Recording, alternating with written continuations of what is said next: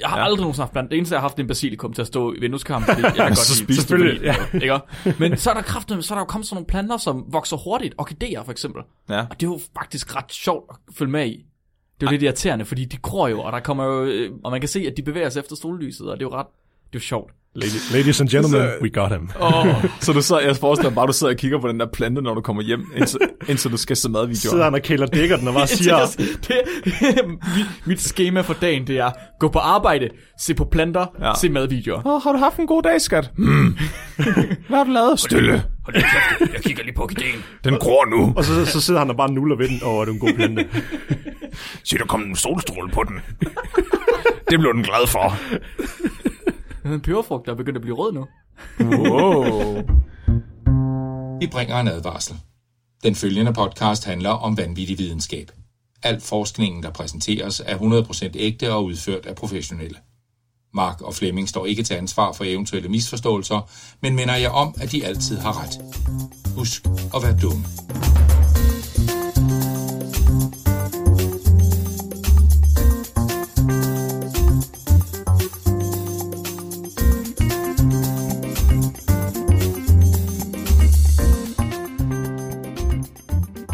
Velkommen til Spækbrættet, din bro til vanvittig videnskab. Jeg er jeres hjerneløse vært i dag, for jeg har fået tøjlerne af mine to chefer, sådan midlertidigt. Yes! Du har taget roret. Ja, så jeg er um, joinet i dag af den fremragende Mark Lyng og den sofistikerede Flemming. Det lyder sarkastisk. Det er bedre end fremragende. mm, hvis du siger det. Dagens afsnit i dag, kan lytter, skal handle om intelligens uden hjerner. Mm, ja. Nikolaj, hvad vil det sige? Man kan ikke være intelligent uden hjerner, det er jeg ret sikker Jamen på. det, det får vi at se egentlig, fordi Nå. det jeg har taget med i dag, jeg vil snakke lidt om planter, og så lidt om en organisme, der hedder slimeballs. Og Aha. hvad har I to taget med? Jeg, undskyld, jeg blev bare lige lidt deprimeret, fordi der var noget med planter med. Hvad er der med planter? Ah, de er så dumme. De er ikke lavet ud af kød, eller? Nej, præcis. Planter, jo, okay, så planter er faktisk det eneste, der man skal, kun skal spise. Du behøver ikke forske det, fordi det skal bare spises. Det er lige meget. Nå, du æder faktisk nærmest kun planter. Ja, altså jeg det er jo synes bare- fordi, at nej, dyr men- kan være søde og rare. Men på molekylært niveau, der er planter jo sindssygt spændende, Nej. fordi de er så fucked up. Nej. De har ekstra kromosomer, og de bliver ødelagt, og de er mærkelige, og det, de, du kan skære dem i stykker og lime dem sammen, og Ja, så overlever de. Og Men de, det er fordi, at på et molekylært niveau, der skal planter, de skal ligge over i rodekassen, med diverse kassen. Ligesom Ja. den der kasse, du har med ting, du har gemt i 15 år, som du aldrig nogensinde har kigget i, Flemming. Det er hele det mit der hjem. planter, de ligger. Det er hele dit hjem. Ja, Ja, det, det er sådan, jeg har det med planter. De skal ligge i rodekassen. Bare væk. Jeg gider ikke. det er fy.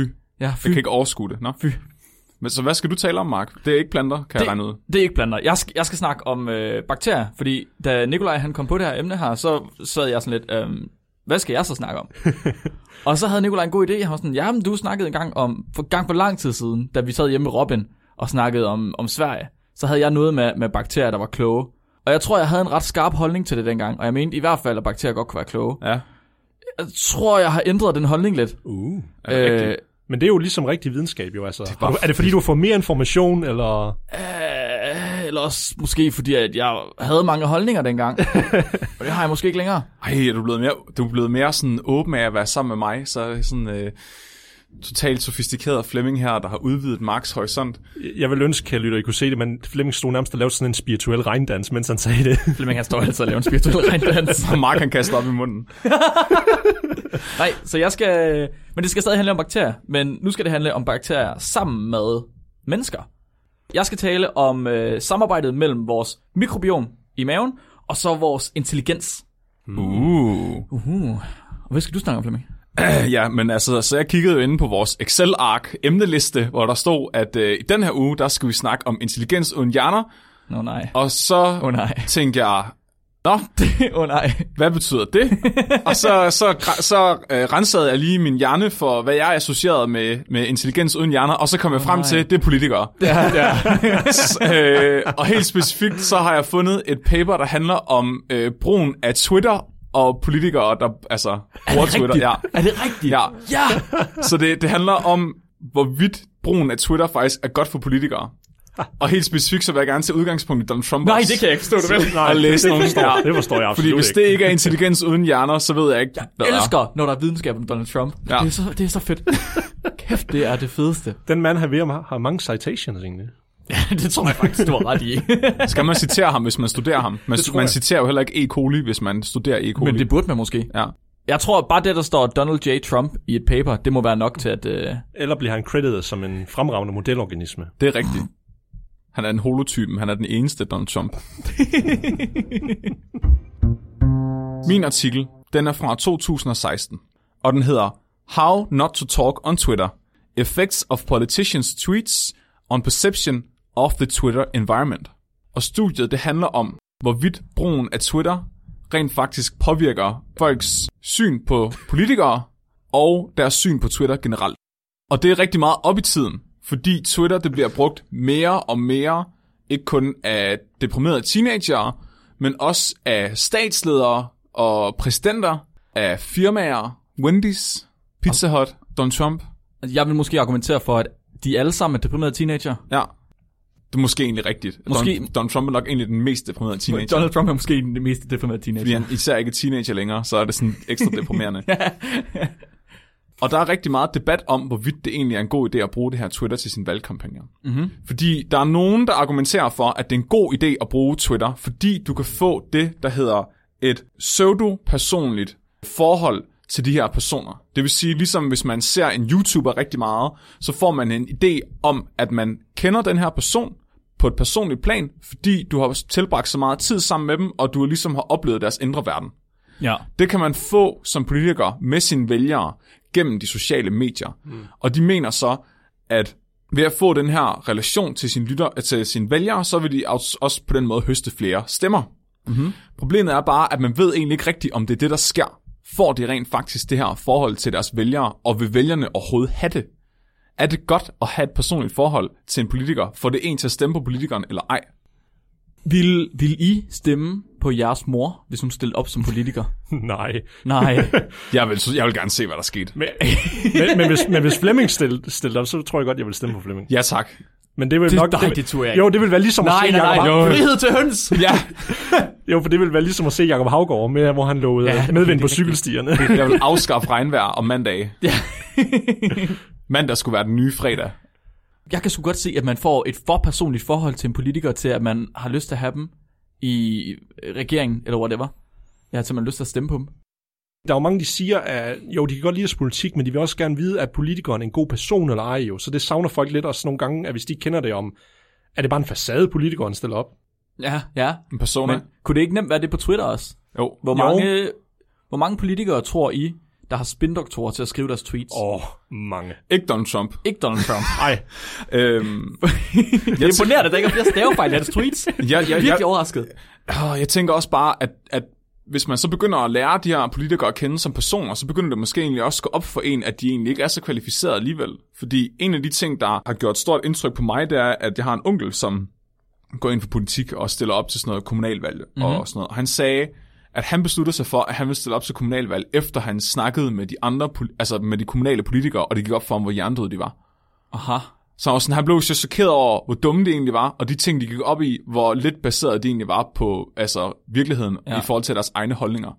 Så det gjorde faktisk, at han begyndte at stille op. Og jeg tænker, hvis du begynder at bruge de sociale medier som talerør, så kan det være, at det går op for dine lyttere, hvor dum du egentlig er, eller dine vælgere. men tror du så ikke i sidste ende, ligesom øh, Nietzsche var kendt for at sige, at hvis du stiger længe nok ind i, af, ind i dybet, så stiger dybet tilbage på dig, så tror du ikke bare, at han vil ende med at blive ligesom dem, hvis han er længe nok inde i den verden? Jo jo, altså vi er jo alle sammen dumme.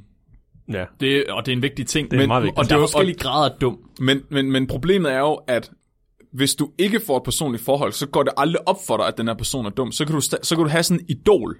Prøv at tænke på, hvis Abraham Lincoln, han havde haft Twitter, og vi havde kigget på hans Twitter-profil nu, så havde han jo sikkert været, haft nogle sygt underlige holdninger til et eller andet, der overhovedet ikke har noget med hans politik at gøre. Åh, elektricitet, det er en døgnflue. Eller, Kvinder, de skal aldrig have lov til at stemme. Eller, altså, men, men, men det er jo ikke det, man husker ham for. Man husker ham jo for den politiske person. Altså, man har aldrig fået et pseudo-personligt forhold til ham. I hvert fald ikke for vælgerne på tidspunktet. Det har vi så fået bagefter jo. Ja, det, Ja. ja. Hvis, man, hvis man virkelig søger det. Ja. Nå, men vi er lidt uenige omkring, hvorvidt det er en god ting at, at få sådan en pseudo-personligt forhold. Så nu vil jeg gerne læse de top bedste Donald Trump tweets op for jer. Baseret Også- på... Det er en liste, jeg har fundet inde på en hjemmeside, der hedder Crowdbabble. Ja. Og de har faktisk gået videnskabeligt til værks Og så har de kigget igennem mere end 7.300 tweets, der er lavet af Donald Trump. Og så har de baseret på, hvor mange lytter, altså hvor mange læserinteraktioner har der været med det her tweet, og hvor mange gange er du blevet googlet og vist. Hold kæft, du er glad for, at du ikke er praktikant for dem, var Nikolaj. Ja, Oh, shit, shit. man. Det der, det er slavearbejde. Så de har fundet top 11 tweets af Donald Trump. Og det er vanvittigt, at den her mand, han styrer en af de mest magtfulde nationer i verden. Så nummer 11, det er faktisk en gammel kending. Han skriver, Healthy young child goes to doctor, gets pumped with massive shot of many vaccines, doesn't feel good and changes. Autism, many such cases. Det lyder som, det skrevet af en kenianer. ja, eller bare et lille barn eller sådan noget. Ja. Det lyder som de spam-mails, jeg får fra, øh, fra Saudi-Arabien. Altså ikke nok med, hvor dårligt skrevet det er, så, så bekræfter han antivaxere i deres total fejlinformation. Mm. Altså antivaxers er så stort et problem, at, at World Health Organization har puttet dem på listen over trusler mod folkesundhed. Og så står den her præsident og, og, og bakker dem op. Jamen, det er jo så sindssygt, fordi efterhånden, så er der, har Donald Trump jo kommet ud med så mange sindssyge udtalelser, at det er ikke noget, der kommer bag på folk længere. Når han kommer med en eller anden vanvittig udtalelse, sådan, pingviner har aldrig eksisteret, det er en myte, så er folk sådan lidt, nej, det er jo bare, det er jo bare Trump. Mm. Det, er jo, det er jo hans holdning, altså, sådan er det jo. Det kan vi ikke gøre meget af. Men, og sådan har vi jo fået det på grund Ja. af Twitter. Jamen, det er måske rigtigt, ja. Hvad nu, hvis han aldrig havde været på de sociale medier? Og så er han måske heller ikke blevet valgt. Jeg, jeg, har, Nej, lidt det som om, rigtigt. jeg har det lidt som om, han er blevet valgt som en fuckfinger til resten af verden, men det er totalt sidespor. det er nummer et der. Every time I speak of the haters and losers, I do so with great love and affection. They cannot help the fact that they were born fucked up. Jesus, man. Tilbage til deprimerede teenager, ikke? Så man bliver, på en eller anden måde, så bliver man sgu nødt til at beundre ham også lidt for hans fandme voldsked. På en eller anden måde, synes altså. jeg. Der, det, ja, det kræver en vis menneske at være sådan. Ej, jeg ved, jeg ved ikke, Ej, jeg under ham. der, der er også, femmeren, den er også god. We should have gotten more of the oil in Syria, and we should have gotten more of the oil in Iraq. Dumb leaders. Er det hashtagget, eller hvad? Ja. Det er bare det sidste. Det er altid, når han slutter sin tweets. Det er bare, Ah. så kommer lige... Ej, der er, også, der er også den her en rigtig klassiker fra valgkampagnen. Let's take a closer look at the birth certificate at Barack Obama was described in 2003 as being born in Kenya. det der, var han beskylder Obama for Ja, at han være ikke, fra Kenya. ja, han ikke er født i Amerika. Ja. Windmills are the greatest threat in the US to both bald and golden eagles. Media claims fictional global warming is worse. What? What? Og altså, jeg er nødt til at understrege, jeg ved godt, der findes mange falske tweets, som er photoshoppet. Ja. Ja. Men der er links til Twitter på alle dem her. Okay. Og jeg har været inde og tjekke, og de er legit. De, er, okay. de ligger stadig på en Twitter-væg. Vil det så sige, at vi skal nuke vindmøller i stedet for så? Ja, en, hvis de en, en nuke til hver vindmølle. Ja. Ja, det bliver vi nødt til. Bare for at være det, sikker. ja, det tror jeg. Okay, den sidste her. Min personlige yndlings. Sorry losers and haters, but my IQ is one of the highest. and you all know it. Please don't feel so stupid or insecure. It's not your fault. Det der, det er så meget en YouTube-kommentar. Ah, men altså, Wow. I'm, I'm the most Det- det- humble person I know. Ja. Nå, men tilbage til studiet. Så de snakker om de her pseudo-personlige forhold, om de egentlig er gode for vælgerne, om de er gode for den politiske person, der ligesom poster det her. Så de vil gerne undersøge det, og det gør de ved at lave et survey. Og det her survey, det bliver slået op på nettet, hvor de skriver til folk, at øh, de kan svare på nogle spørgsmål omkring nogle tweets, og så får de en halv dollar for det. Overraskende nok, så er 70% af dem, der melder sig til det her, er hvide mænd. Fordi de vil gerne tjene en halv dollar på at svare på et survey. Selvfølgelig. Ja. De laver så en uh, fake Twitter-politiker, som de kalder Mike Donald. De skriver nogle forskellige tweets, så de laver nogle tweets, der er baseret på øh, sådan meget valgkampagneagtige ting, sådan mærkesager, og så laver de nogle tweets, der mere er baseret på øh, værdisager, sådan, øh, som at det er sådan mere vagt. Og de siger så, at tidligere studier har vist, at de her værdiladede sætninger, de er bedre for folks opfattelse af politikere, end dem, der er mere specifikke omkring en mærkesag i en valgkampagne. Okay. Så der er eksempler. Eksemplerne, det handler om det her Farm Bill, som er sådan en kæmpe stor, øh, altså nogle lovgivninger omkring farmer i USA, hvor det, den ene, den hedder Farm Bill, a big winner for farmers, consumers and communities and all of America. Og det er sådan en værdi-statement. Mm-hmm. Og den anden, den hedder Farm Bill, a big win for Democratic candidates across America in 2014. Så det er en mere sådan valgkampagne-baseret tweet. Okay. Og dem har de så vist til de her folk, og så er de så blevet spurgt, hvad de synes om politikeren, hvad de, og hvad de synes om deres statements, og omkring Twitter generelt. Og det viser sig, surprise, surprise, de er fucking ligeglade med politikere på Twitter.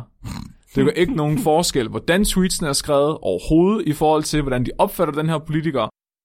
Men der var en sjov ting, og det var, at deres opfattelse af Twitter ændrede sig faktisk. Nej, er det rigtigt? Jo.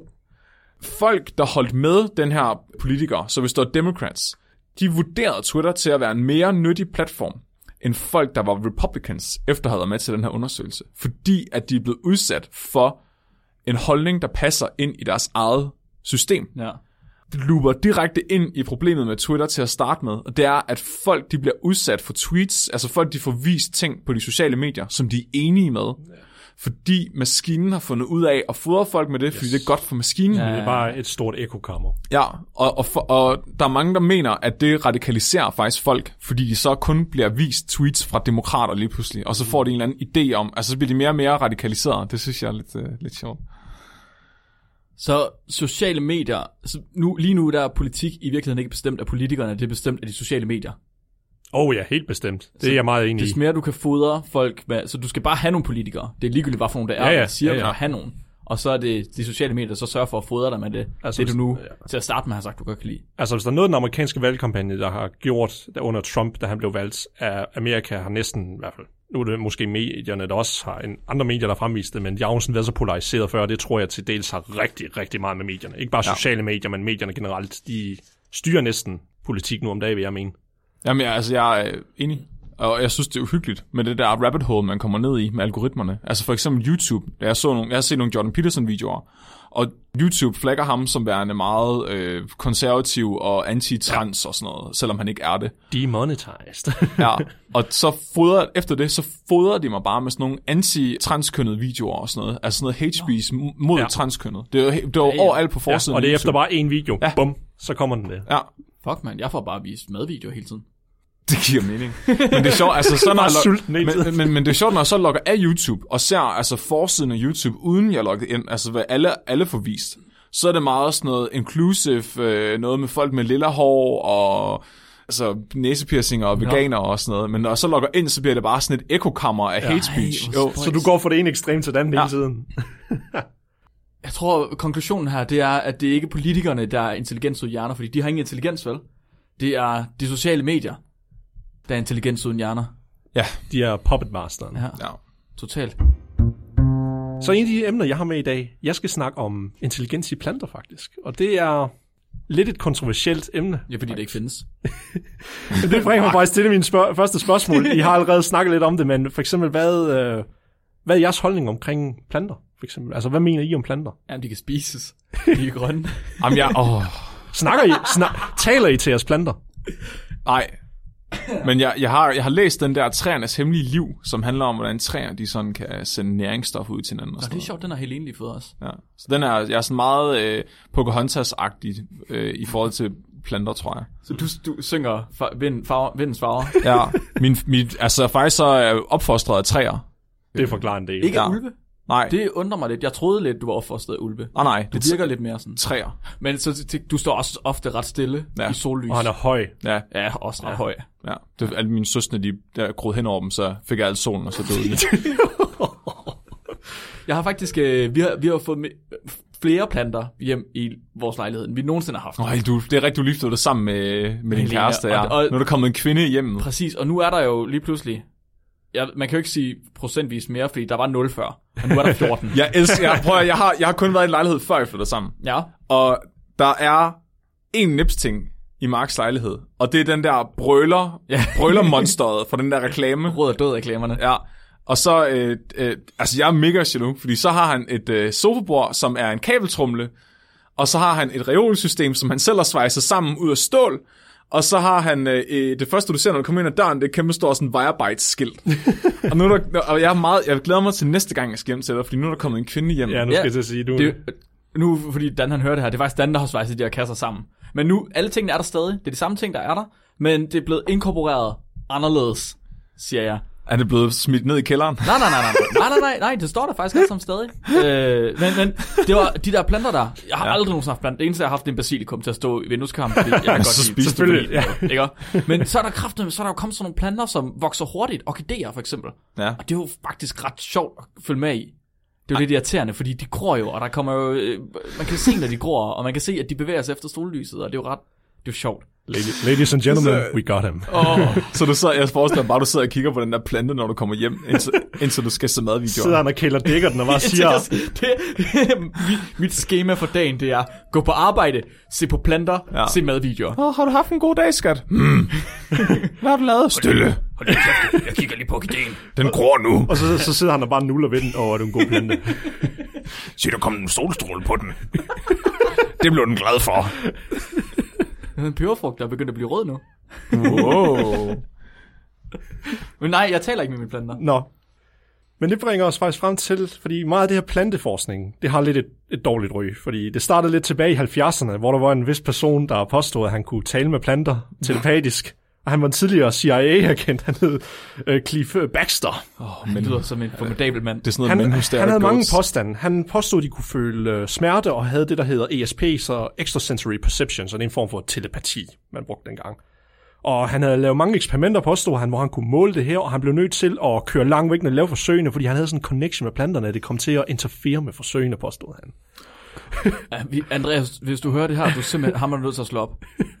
Det har du garanteret allerede gjort, ja. men... Uh, Og hans research, øh, der var mange forskere, der var meget skeptiske med god grund, og de kunne ikke replikere nogen af hans forsøg, men hans idéer, de blev så publiceret i en bog, en meget kendt bog, der hedder The Secret Life of Plants. Nej. Og det er meget sådan en hippie-bevægelsebog tilbage fra 70'erne med det her flower power spiritualitet omkring planter, for eksempel, at du skal snakke med dine planter, det gør de gror bedre, og du skal spille klassisk musik, selvom nu ved vi, det har ingen effekt på dem overhovedet, om du spiller dødsmetal eller klassisk musik på dem, de er bedst ligeglade. det, var, det er ikke den samme som den, du lige har læst, vel? Træernes hemmelige liv? Nej. Okay. Træernes hemmelige liv, den er fra ikke så længe siden. Okay, okay. Ja, men det er jo nok, et, den er nok navngivet efter den anden bog. Ja, okay. Så derfor er det svært inden for pla- at være inden for plantebiologi, og ligesom at få lidt mere credibility, hvis du rent faktisk har rigtige resultater, der tyder på noget interessant. Og Dårlig det, start. og det bringer os frem til en forsker, der er faktisk lidt kontroversiel her for tiden. Hun hedder Monica øh, Gagliano. Gagliano. Og hun har forsket meget øh, omkring intelligens i planter, eller i hvert fald problemløsninger i planter. Og jeg hører, hører rigtig folkens problemløsninger i planter. Den første artikel, jeg har taget med, den hedder Experience teaches plants to learn faster and forget slower in environments where it matters. Så her der har hun brugt en plante, der hedder Mimosa pudica, og det er en plante, der er kendt for, at når du rører ved den, så får den sin blade sammen. Mm. Så den hedder også, nogen kalder den rør mig ej planten. Åh, oh, den kender jeg godt. Og det er den så i stedet for, den har ikke nogen muskler, muskelceller overhovedet planten, så det er faktisk bare, øh, den bruger sine ionkanaler.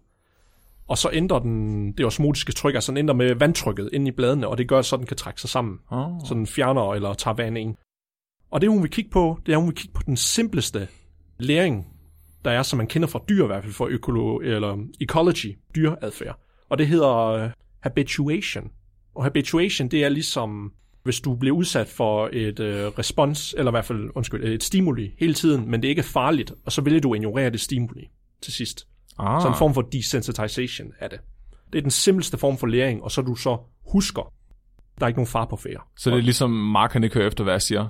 Hvad? Det er bare habituation. så har han bare sådan lært, at når min stemme den larmer, så skal han ikke høre det. Ja. Så registrerer han det ikke. Yes. Ja. Fordi der er ikke nogen far på færre, det er spildressourcer at høre efter. Hvad? Jeg kan ikke finde ud af, om han laver sjov. Og så allerede her er det lidt kontroversielt, for det er et fænomen, man kun er bekendt med i dyr jo. Og dyr, de har hjerner, så hvorfor skulle man forvente, at planter ville gøre det her? Men Ja.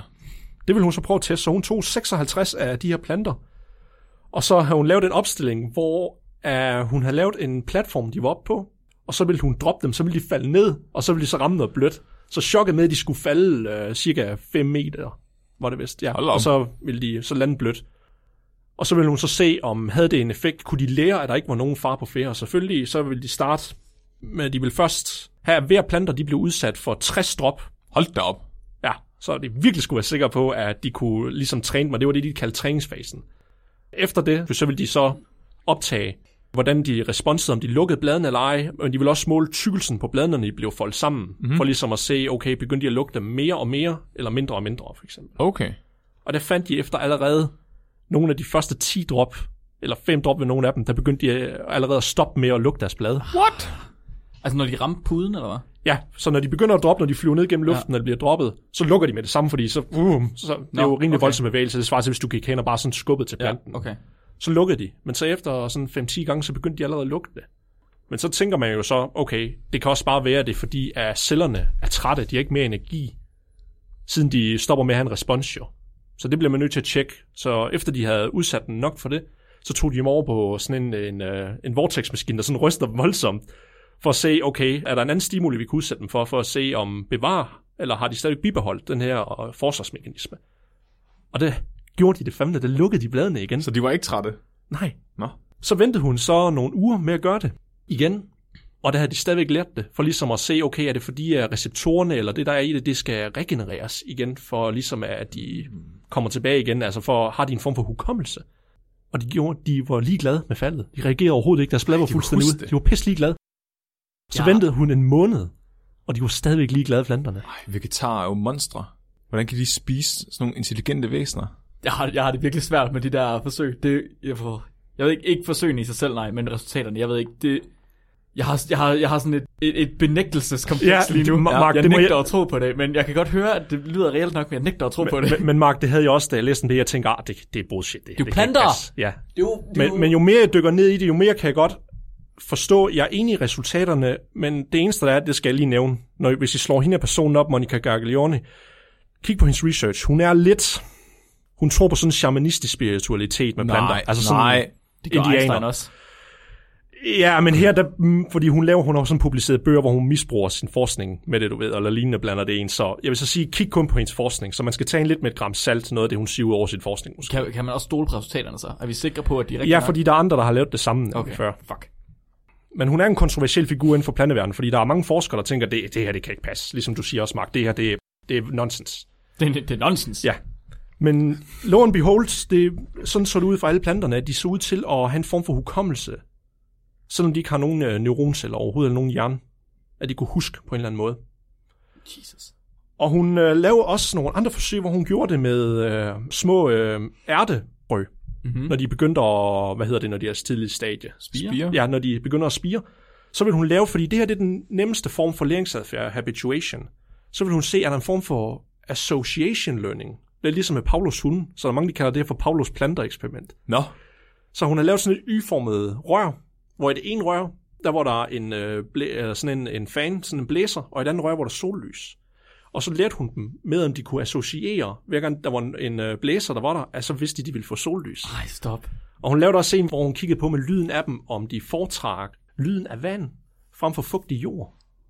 Fordi de re- responderer åbenbart også på lyd. Og de, Nå. hver gang så ville de altid gro i nærheden, at de kunne høre rindende vand, frem for at vi gro i nærheden af fugtig jord. Hvordan kan de respondere på lyd? De har, har- de, hvad har de, der vibrerer, som kan sende signaler til dem? Jeg forstår det ikke. planteører. De har de, de her, stop, stop Flemming, jeg vil ikke høre det. Det findes ikke. men også ved de, er her, myte. ved, ved de her små ærter, der fandt de også frem til, at de kunne få dem til at fungere ligesom Pavlos hund med, at når, de, når der var noget, der blæste på dem, så begyndte de at, at tro, at det var sollys, og så ville de gå i nærheden af fanden. Fordi de havde selvfølgelig en kontrol, hvor det kun var blæseren, og der ville de altid gå mod sollyset jo. Men her der begyndte de at gå mod fanden. Det er sindssygt.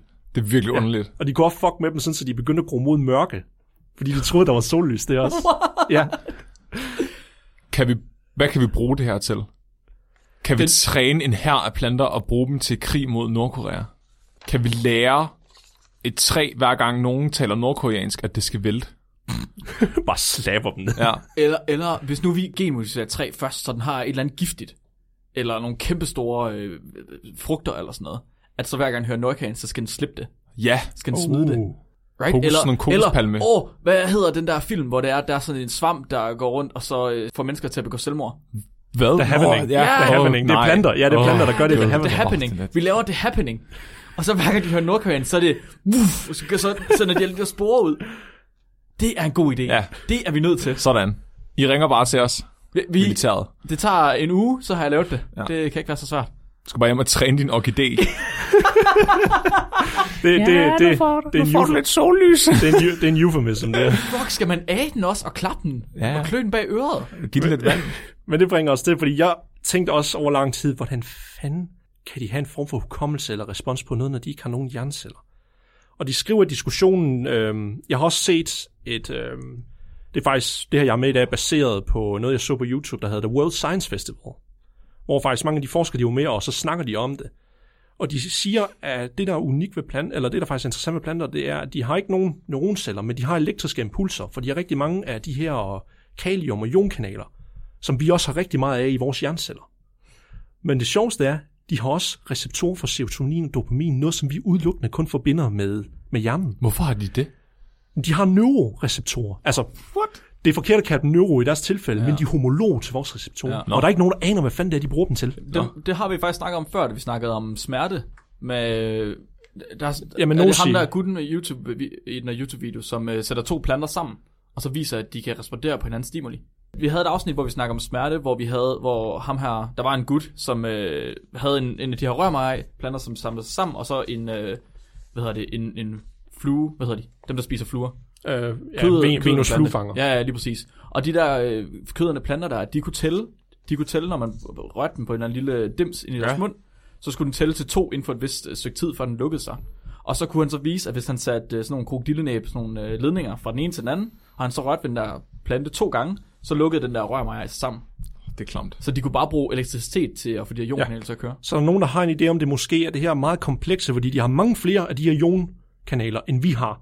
Og de er meget komplekse, så der er nogen, der mener, at det, det her komplekse system mellem cellerne, de bruger til ligesom kunne bevare en eller anden form for hukommelse, eller det, som der er meget inde lige nu, en form for epigenetik. Når de bliver udsat for stress, at det så bliver husket i deres genom. Så deres, Men en gener, deres gener kan huske, hvad de er blevet udsat for. Ja, Og deres hjerne er lavet ud af saltvand, der flyder rundt på en meget indviklet måde. det er en form for hukommelse, ser det ud til, men vi aner ikke mekanismen, men en hukommelse uden hjernen, ser Nå. det ud til. Det lyder sygt hippieagtigt. Ja, Vores hjerne er en kompleks form for saltvand, der flyder rundt i hele kroppen. Ja, du skal drikke noget mere saltvand, Mark. Drik et ordentligt glas saltvand, lige inden du skal til eksamen. Det er godt for dine ionkanaler. Ionkanaler. jeg har også noget andet med, med noget, der hedder slime molds. Ja. Jeg har ikke lige særlig godt dansk ord for, hvad en slime mold, hvad man vil kalde det egentlig. Det er sådan en form for muk, er det ikke det? Er det ikke det der røde snask, der gror på Jo, træstube? det kan det være, fordi mange af dem de er encellede, men de kan også være multicellulære. Ja, de er hverken en svamp, et dyr eller en plante. Det er ligesom i Minecraft. Jeg har, jeg har googlet, ved I hvad det hedder på dansk? Nej. Hvad? Det er fucking sjovt, det er, de hedder troldsmør. Nå, er det rigtigt? Awesome. Det kalder jeg det for nu af. Ja, troldsmør. For Nå. nu af, jeg er troldsmør. Men er det, ikke, er det ikke ligesom uh, slimes i uh, Minecraft og Dungeons and Dragons? Nå, det... Bare, bortset fra, at de ikke er firkantede. Og ikke har øjne. Så de tilhører faktisk det kongerige inden for øh, kategoriseringen af, af hele, ja, af alle liv på jorden, der hedder protister. Og det er der, hvor vi putter alting, vi ikke kan kategorisere end andre steder. Det er bare sådan en dumping ground for alt, hvad vi ikke ved, hvad fanden det er. Ja. Så de er kategoriseret med dem, fordi vi ved ikke, hvordan vi 100% skal gruppere dem. Men nogle af dem, de kan være unicellulære eller multicellulære. Vil det så sige, at de kun er én celle, og de er så mikroskopiske og multicellulære, hvor de så er. De kan faktisk være rimelig store, så du kan se dem, altså flere Ja. centimeter. Men der er en interessant en, som der hedder Physarum polyseptalum. Nå. Og det er den mest velstødte af dem, og den er faktisk unicellulær, så det er kun én celle. Ja. Men når den vokser og deler sig, så bliver cellerne sammen. De er kommunister.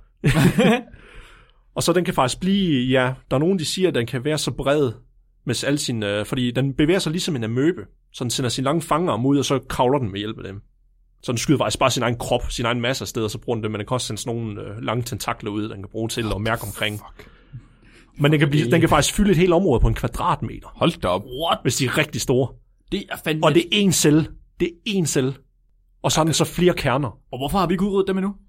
Hvad? Er det en celle, der bliver så stor? Ja. Det er ikke bare en hel masse celler. Nej, what? Jo, jo, men det, altså, det er, når den deler sig, så ja. cellerne de fusionerer sammen, så den har mange cellekerner, men i princippet er det hele det er én celle med mange cellekerner. Det er fucking underligt. Det er... Hvad? Og den her, vi snakker om, den er sådan helt gul, og når den bevæger sig, så pulserer den. Hvis du ser sådan en high speed video, så får du, du, du, du, ligesom et hjerte. Det er totalt meget dem fra ja. Minecraft. Det lyder fucking Altså, det lyder... Hvis der er nogen af jer, der har set den gyserfilm, der hedder The Thing, Ja, Ja, ja, ja. det, det er lidt den her organisme. Fordi nogle af, fucking fordi hvis den så finder en anden organisme, der er meget genetisk ens med sig selv, eller øh, fenotypisk, der minder meget om sig selv, så kan de fusionere sammen og blive en organisme. Ej, vi får, vi får, jeg vil få Kurt Russell til at komme og brænde den. Og det bringer os så til, okay, de her usædvanlige organismer, der er selvfølgelig nogle biologer, der synes, de er meget fascinerende. Der er nogen, der er fuld efter dem. Oh. Lige præcis. Ja, Ja, ja, ja. ja. Lige præcis. Der er en forskningsgruppe, der har vundet Ig Nobelprisen to gange for at kigge på det her. What? Og Kan I fortælle mig, hvad er, hvad er det nu? I er meget bekendte med Ig Nobelprisen. Hvad er det? Det er en øh, Nobelprisens mærkelige lillebror, Ja, som bliver uddelt til... tabt som barn. Ja, som bliver uddelt til mærkelig forskning. Så hvis du, har, hvis du har lavet noget forskning, der er virkelig underligt, men også spændende på samme tid, så får du ikke Nobelprisen. Ja. Det her det er en gruppe af en japansk forsker. Han hedder... Jeg ved ikke. Er det her racistisk? Toshiyuki Nakagaki. Oh. Dostoyevsky. Så hvordan, øh, hvordan, hvis I skulle gøre det, hvordan tror I, de har gjort det? Hvis de skulle se, om er de er i stand til en form for høj intelligens, de her organismer? Hvordan vil, hvordan vil I som gode biologer, hvordan vil I tjekke det? Om de er i stand til en høj intelligens. Eller læring, eller hukommelse, eller problemløsning? Okay, jeg står bare en matematik på efter dem. Jeg vil øh, give dem en banan, og så vil jeg se, hvilken ende de pillede bananen fra. du er så dum. Eller også vil jeg spørge dem, hvilken retning de tørrer sig, inden de på toilet. Du er så dum. Idiot. Eller om de er venstre eller højre hånd? Ja, ja, ja. Ej, det er ikke intelligens, det er bare, om man er ledtog med satan. Hvordan har de det med klimaforandringerne? Så er, er global opvarmning menneskeskabt? Jeg tror faktisk, de er lidt ligeglade, fordi de lever af dødt træ, Nå, og så andre døde ting. Så er det jo rart for dem, hvis alting dør lige pludselig. ja, det er selvfølgelig rigtigt. Men det, som de så valgte at gøre, som den første Ig Nobelpris, de fik, det er, og det er navnet på artiklen, den hedder Maze Solving by an Amoeboid Organism. Så de tog og lavede en labyrint, og så tog de den her, hvad kalder du det, troldesmør? Troldspør. Ja. Ja. Troldesmør. Ja. ja. Fordi når den når i det her store stadie, hvor den er så stor, det er det, de kalder et plasmodium. Mhm. Mm-hmm. Så tog de den, og de gror den i sådan nogle store petriskål, i sådan 100, ja, 28 mm, ja. for der skal være plads til den. Så Ja. ja. tager de den, så skar de den ud i små dele, Nej, så putter de den så ned i den her labyrint forskellige steder, og så venter de det til den fylder hele labyrinten, fordi så connecter de alle sammen sammen. igen? Hvad? Ja, ja. ja. Nej, Jo. Så, så gror den sammen med sig selv igen? ja. Assimilate. Så det er ligesom, oh. øh, ligesom T-1000 fra Terminator 2. What? Det er så klamt. Cybernetic organism. Jeg vil have en som Made kæledyr. of liquid metal. så var de groet sammen. Og så kommer det så til, at vi vil have dem til at løse labyrinten, men den fylder jo hele labyrinten. Så i starten og slutningen af labyrinten, der placerede de noget øh, mad til den. Ej, en ost. Nej, det, nej, det var ikke ost. Det Nå. var øh, oats fra, Qua- fra Quaker. Nej, Specifikt, ja. nej. Havregryn. Ja, Sponsoreret.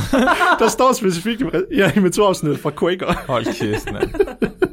De er jo meget, og det, alle, alle research, jeg har fundet omkring det, de er rigtig glade for det, for oats. Hvorfor kan de godt lide havregryn? Jeg ved det ikke, de, de er jo åbenbart sunde, Mark. Ej, man skal have De skal have fiber. Okay. Du skal have sådan en som kæledyr, der kan stå ved siden af orkideen. Så, Ja. kan du, så kan du sidde og spise oats med den, når du ser madvideoer. Der går fire dage, og så fylder den hele vinduet. Ja. Og så vil de så se, at så vil den begynde at så blive mindre, og så sende sine lange fangarm ud til stederne, hvor den kunne finde øh, havgrøn. Og når den så endelig fandt havgrøn, så alle de andre, der havde fundet blindgyder i, øh, i labyrinten, de ville visne væk og så dø, eller dem ville kalde den tilbage igen. Og så havde den lavet en vej, der kun var en vej fra starten og til slutningen. Og de fandt ud af, at det faktisk var matematisk den mest optimale vej, de har fundet. Og de fandt næsten altid den samme vej, alle samme organismerne, hvor de er enige om den samme vej. Okay. Det er fucking underligt. Så de kunne finde den korteste vej fra starten og til slutningen selv. Kan vide, om øh, man kunne bruge det til at optimere vejsystemer og sådan noget i øh, Det, storbyer. det er lige præcis det, jeg skal komme til nu. Nej, er det rigtigt? For det bringer os til den anden ikke Nobelpris, de har fået. Ja. Og der hedder titlen på det, det hedder Rules for Biologically Inspired Adaptive Network Design. Mm. Og det her havde de samme idé, Flemming, med at, okay, kan vi bruge det her som en form for en computerprocessor til at kunne løse nogle problemer? Ja. Så de tog igen de her slime molds, så havde, så havde de lavet et stort øh, petriskål, hvor de har puttet mad rundt omkring, og hver af de madpunkter, de svarer til en øh, metrostation i Tokyo. En hovedstation. Ja. Og så placerede de den i midten, i selve hjertet af Tokyo. Ja. Eller det, der svarer til Tokyo. Og så ville de se, okay, hvordan vil den connecte det hele? De placerede den i midten af Tokyo, og så Ja. gik der en lur, og så hele Tokyo. Gojira! Og så så de ganske rigtigt, at det som, fordi først så sender den sin fangarm ud, Ja. og så kan den sende, når den, hvis den finder noget mad, så igennem den der tube af sin fangarm, der kan den så lave en ny masse af sig selv, den sender oh. derhen. Så hver af de store punkter, der er mad, der vil der være en stor klump af den rundt omkring, og så den Ja. tentaklerne vil connecte dem alle sammen. ja. Og i de meste af tilfældene, der vil det være ret tæt match på, hvordan det rigtige metrosystem er i Japan. Så de laver, de laver rent faktisk et metrosystem Der var næsten- forbindelser mellem stationer. Ja, der var lige så, lige så effektivt, som vores ingeniører og fysikere og matematikere, de har lavet, for at det skulle være effektivt. Så kunne de ikke selv gøre det. Det er også det, jeg altid har sagt, som matematikere der, de er fandme, de er dummere end slim. Så du, de brugte trold, troldsmør var klog nok til, Uden nogen, uden nogen brainpower kunne man være i stand til at gøre det her. så, fa- så fandt den mest effektive rute mellem alle togstationerne ja. i Tokyo. Hvad Og fuck de- skal vi bruge fem års uddannelse til? Og de tog også højde for, jamen, nogle, nogle, nogle gange, hvis de ikke øh, tog højde for det her, så vil den selvfølgelig lave en vej, som der ikke eksisterede, men det er fordi, der er et bjerg i Japan, der blokerer, Nej. så de ikke kan komme over. Så for at kompensere for det, så vil de lyse på den, fordi de hader faktisk lys. Det får dem til at tørre ud og dø. er så kunne de lige sådan, så vil de skinne lyset sådan, så det svarede til, at der var en bjergkæde. Og så vil den gro udenom, ligesom man ville gøre i uh, Japan. Ja. Godzilla vs. troldsmør. Ja. Det er 2020. Og de har lavet så en matematisk model baseret på det her, som de håber, man fremtid kan bruge til at lave nye metrosystemer og optimere dem. Så det er igen, hvor vi bliver inspireret fra biologien, og så kan bruge det til ingeniører. Har du taget højde for troldsmør-konstanten. Men det slutter ikke her, folkens. Fordi vi har også noget mere usædvanligt, hvad de her de er i stand til. Åh oh, gud. De er faktisk også i stand til at balancere deres diæt. What? Det kan jeg ikke engang finde ud af. Nej, jeg skulle lige sige det. altså, det kan Flemming ikke finde ud af. så der er nogen, de har lavet, øhm, hvor de vil prøve at finde ud af, okay, er den organisme stand til selv at kunne balancere sin diæt, eller tager den bare alt, hvad der er i nærheden, du ved, af næringssubstans, og bare, gom, bare gobler det hele op. Så de tog en peterskål. Så lavede de mange punkter, hvor der var forhold mellem protein kulhydrater. Mhm. Om det var 1 til 1, 1 til 6, 1 til 9, yada yada. Og en balanceret diæt vil være 1 til 1 eller 2 til 1 cirka. I forhold til deres metabolisme. Og den vil altid først gå hen til den 1 til 1 eller 2 til 1. Ligegyldigt hvor tæt den var placeret på de andre. What? Ja. Troldsmør diætisterne der. Hold kæft, mand. Fuck, det er mærkeligt. Prøv at, Det er ligesom, øh, ligesom den der blæksprutte, der, hvad hedder det, der forudsagde resultater til VM et år. Ja. Det, det, det er det samme nu, det er bare troldsmør, og troldsmør må bare være klogere end blæksprutter. Så vi skal bare bruge troldsmør til at lave alle vores forudsigelser fra nu af. Det, jeg, har, jeg var også inden for, jeg så i den der World Science Festival talk, af ham den ene, der arbejder med slime molds. Han fortalte, at de også har lavet, åbenbart, det er noget, der er en klassisk test, man har lavet den på bier, det har jeg sikkert snakket om, øhm, at de kan vinde casinoet, casinotesten, eller matematik, de kan lægge sammen. Det med, at de kan vinde den der såkaldte casinotest. What? Jeg ved ikke, hvordan, jeg tjekker ikke mere ind i det, men prøv at slå det op. Det er åbenbart legit, det kan de også. What? Det Jeg ved ikke, hvordan. Men nok om det. Det Ja. bringer os til næste, fordi så var der nogen, der vil se, okay, kan vi også lære habituation, ligesom vi kunne med planter? Kan vi lære det i slime molds? Har de en form for hukommelse? Ja. Så der var nogen, der tog de her slime molds, lad dem gå op, til de havde masser af dem. De havde faktisk omkring, var det, lidt over 400 af dem. Så ville de have to agerplader, og så en bro af ager, der ville forbinde de to plader. På den ene sted ville den her troldsmør gro. På den anden ende, der var der så masser af dejlige øh, oats, altså ja, havregryn. Og så ville der være en bro af ægger, som den så kunne kravle henover, eller sende sine tentakler henover. Og og så- det er øh, budding, som, øh, Ja, bare som sådan de sukker. elsker. Ja. ja, sådan en sukkerbud, ikke? Ja. Som de kan gro ovenpå. Og så, vil de, så startede først de med at lave nogle, nogle kontroller, hvor de vil se, okay, vi er kun interesseret i dem, der kan finde ud af at kravle over broen. Jo. Så bare en kontrol, hvor der ikke er noget, der er puttet på broen, så vil de kravle over. Alle dem, der kommer over broen, uden der var komplikationer, de fik videre til næste trial. Så næste trial, der vil de tage nogen, hvor de puttede koffein på broen, og så til nogen, hvor de puttede kanin. Og kanin, det er det, der er i uh, tonic vand, for eksempel, der gør at tonic vand er bitter. Mhm. Det er de ikke særlig, de er ikke glade for koffein og kanin, det kan godt slå dem ihjel. Nå. Og så vil de så se, er der nogen af dem, der vil våge, og så gå over broen og så krydse den. Nemlig, når der er det her. Det, dosen var ikke så høj, at det ville slå dem ihjel, men det ville irritere dem, eller få dem til at tørre lidt ud. Aha. Og så kunne de se efter nogle dage, så kunne de træne dem til, at de faktisk begyndte at være ligeglade, og så ville være, igno- ignorere den her stimuli. Fordi de kunne huske, der ligger noget godt på den anden side af broen. Ja, fordi det var ikke farligt. Som, det ville ikke slå dem ihjel, og der var samtidig en belønning på den anden side. Troldsmør Academy.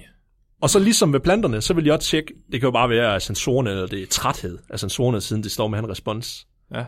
så ville de switch dem. Så dem, der var vant til koffein, de blev switchet over til kanin, og der så de med det samme, de ville ikke krydse den bro. Så det er jo ikke fordi, at sensorerne de bliver trætte eller bliver ødelagte. Det er simpelthen bare fordi, det er den specifikke respons, at de har lært. Så det gælder ikke for alle responser. Og det er en vigtig ting i habituation, at du kan vise det. Ej, hvor sjovt. Men, Og så, det, så det er ikke en form for resistensmekanisme? Nej, Nå. ikke nødvendigvis. Så den, den lærer at gå på kompromis og sige, okay, det er træls at gå over den her bro, men på den anden side, der Ja. er oatmeal. Ja, og hvem vil ikke have det? Ja. Og så kommer en ultimativ test. Så, vil de, så ventede de to dage for at kunne se, okay, det de kalder recovery-fasen, for om de så vil få responsen tilbage igen, om de så vil vælge at holde sig væk fra at krydse broen. Ja. Der var nogle af dem, de gjorde det. Størst af alle dem, der var udsat for kanin, jamen, de, de kunne ikke længere huske det mere. Men den for koffein, der var stadigvæk nogle af dem, de responderede lige så hurtigt. Mm. Så de krydsede broen lige så hurtigt, de har gjort før. Fuck, det er ulækkert. Og så kom den sidste test. Er den klogere end en 10-årig? er du klogere end en 10-årig? Så tror I jeg, vi, dag med troldsmør. jeg tror, vi skal pitte Donald Trump mod troldsmør. Jeg tror, Donald Trump er troldsmør. Åh oh, ja. Du, du ved ikke, hvor langt fra du er fra det. Det kommer jeg til lige om lidt. Okay. Men så vil de forske videre faktisk i det her, for hvor langt kan vi trække det her? Så de har faktisk lavet et søsterpaper. Der var en fortsættelse. Hvor de igen lavede det samme setup, men så vil de finde ud af, kan den overføre sin hukommelse til en anden slimer, nu når de kan fusionere. Nej. Nej. De kan ikke æde hinandens viden. Det må de ikke. Så de tog dem, lavede det samme forsøgssetup. Det var bare med, med salt, fordi de hader salt, lige så meget som snegle gør. Og så ville de putte det på broen. Så ja. lavede de det samme setup, hvor de trænede nogen til det. Så ville de have de trænede og de utrænede. Så ville de øh, tage den utrænede og sætte den ved siden af den trænede, og så lade dem fusionere sammen. Ad. Og så ville de så se, om den utrænede ville krydse broen, og det ville den fandme. Nej. Og den, gjorde det, og den gjorde det næsten lige så hurtigt, som den trænede. De æder hinandens viden. Det er jo magi. Når de fusionerer bare sammen. Åh. Oh. Men de vil så se, okay, har det nogen betydning om, er der to, der er lærte, der bliver fusioneret til en, sådan så der er tre, der fusionerer i alt, eller skal det være et par, eller bare for at se, kan vi optimere den her effekt. Så de to to lærte, putte den på siden, og så den ulærte i midten, lod den fusionere, for de kan se, når tuberne går over hinanden, og når deres membran fusionerer. Og det var altid den i midten, der sendte tentaklerne ud først. Og den gjorde det fandme hurtigere, end, de har, end, øh, end en øh, ulært, den skulle have gjort. Så der er som om, der er en eller anden transfer-information, der sker. Det kunne være sjovt at lave sådan en fortyndingsrække, altså hvor man så Ja, skal... men det gjorde de også, for de Nej. lavede, de lavede et kontrolforsøg med det, for at finde ud af, okay, er det fordi, når de fusionerer sammen, så er det deres øh, cytoplasma? Er det for tynder idioten i midten, der ikke ved, hvad der er, der sker, sådan, Ja. så de bare overtager den? Ja. Dens, øh, lad os hvis vi forestille, den havde en hjerne, det var deres bevidsthed, der overtog den, Ja. selvom de har en hjerne. Og der fandt de ud af, at det er ikke lineært, så det er ikke derfor, at det er på grund af en fortynding. Nå. Så de, den lærer faktisk noget af den dumme. Ja. Det er ikke bare fordi, at de andre bliver dummere. Det er ikke, det er ikke en lineær progression, okay. sådan så jo flere der er, jo bedre bliver den. Så det var sjovt at skære med mindre og mindre stykker de kloge, og fodre mindre og mindre stykker til de dumme med dem, og så se, hvor lille et stykke af noget klogt skal der til at gøre en dum klog. Nu går der halvanden sekund, så siger Nikolaj, det gjorde de også! Det gjorde de dog ikke. Jeg kom til at tænke på øh, neurale netværk, da det var, at du sagde det til at starte med, det der med, at du bliver ved med at prøve og prøve og prøve med at få dem til at gøre noget. Så ligesom de her computerprogrammer, der lærer ting ved, at du bliver ved med at udsætte dem for mm. et eller andet. Så det kan vide, om man kunne, om man kunne lære mere om neurale netværk ved at observere de her øh, hvad det, troldsmør. Ja, Og man så kunne blive bedre til programmering. jeg er så glad, at I er så on point i dag. Det er helt vanvittigt. Nej, Ja. stop. Jeg har det ikke med i dag, men der er mange, der er inspireret af de neurale netværk, som du siger. Og der er nogen, der har taget det et skridt videre og er, enig, eller er sikker på, at du kan bruge de her troldsmør som en form for en bioorganisk computer. og der er nogen, der har gjort det med en robot. Fle- Flemming, skal du have en lur? Du Ja. ligner en, der trækker til en lur. Det skal bare sådan en madkasse med, hvor der ligger sådan en troldsmør nede i. Så bare så, Tager du den bare sætter den op på hovedet, og den styre dig. jeg hacker. Er det, ikke, er det ikke den der episode Futurama, hvor de har den der Jo, jo, med det jo. ene øje? Hold kæft, mand. så, så er der faktisk nogen, der har taget den, puttet den ind i en robot, og så måden den styrer de her logic gates på, der er inde i en øh, computer, det er åbenbart ved, om der er noget, den ikke kan lide, der er i nærheden, så den kunne vælge at køre robotten rundt omkring i forskellige retninger. Mexicaner, Ja, Det er sindssygt, man. giv mig Twitter. My IQ is the highest IQ. ligesom øh, ved planterne, så har vi ingen idé om, hvor kommer den her læringsrespons fra, altså hvor lærer de deres hukommelse? Men en ting, som de kan, som planter ser ud til at kunne, det er, at de kan ikke associere ting, så du kan ikke lære det ligesom Paulus hunden. Det kan de ikke. Man har okay. lavet forsøg med det, og det fejler de ved. Så der går grænsen. Men bare de, de har en form for hukommelse, der kan vare nogenlunde ved over to dage, inden de mister den. Men der er nogen, de mener, at det muligvis kan skyldes, at der er et eller andet specielt i deres cytoplasma, eller noget, der holder på viden måske, eller noget. Eller det kan være deres mærkværdige cytoskelet, eller andet, eller igen epigenetik. Men der er også noget, der tyder på, at de ligesom danner, som du siger, med de her kæmpe store neurale netværk, at hvis flere af dem de går sammen, så minder det måske om en form for en primitiv hjerne, når flere af dem går sammen, fordi de laver, de, her, de laver faktisk en form for elektriske impulsconnections mellem hinanden, jo, mellem de her tentakler. Det er en serverstation. Så, og, det, og det er det, jeg virkelig var blown af, at det her, det er, fordi vi er så vant til at tænke, når vi tænker på noget, der er selvbevidst eller intelligent, i det her tilfælde, jeg mener ikke, de er selvbevidste, det er så langt vil jeg ikke gå, men det er en form for intelligens, men det er så langt væk fra, hvad vi er vant til at kunne genkende som en intelligens, eller hvad vi forbinder med det, så vores sprog kan ikke bruges her egentlig. Vi bliver nødt til at lave et nyt sprog, der kan definere det her egentlig. Hvad skal vi kalde det? Nu, nu navngiver vi det. Altså, det, det er allerede lavet lidt. Der er mange, de, de siger, at de, man skal passe på med at bruge intelligens i den her sammenhæng, så i stedet for kalder de, de, de er problemløsere. Problemløsere. Ja.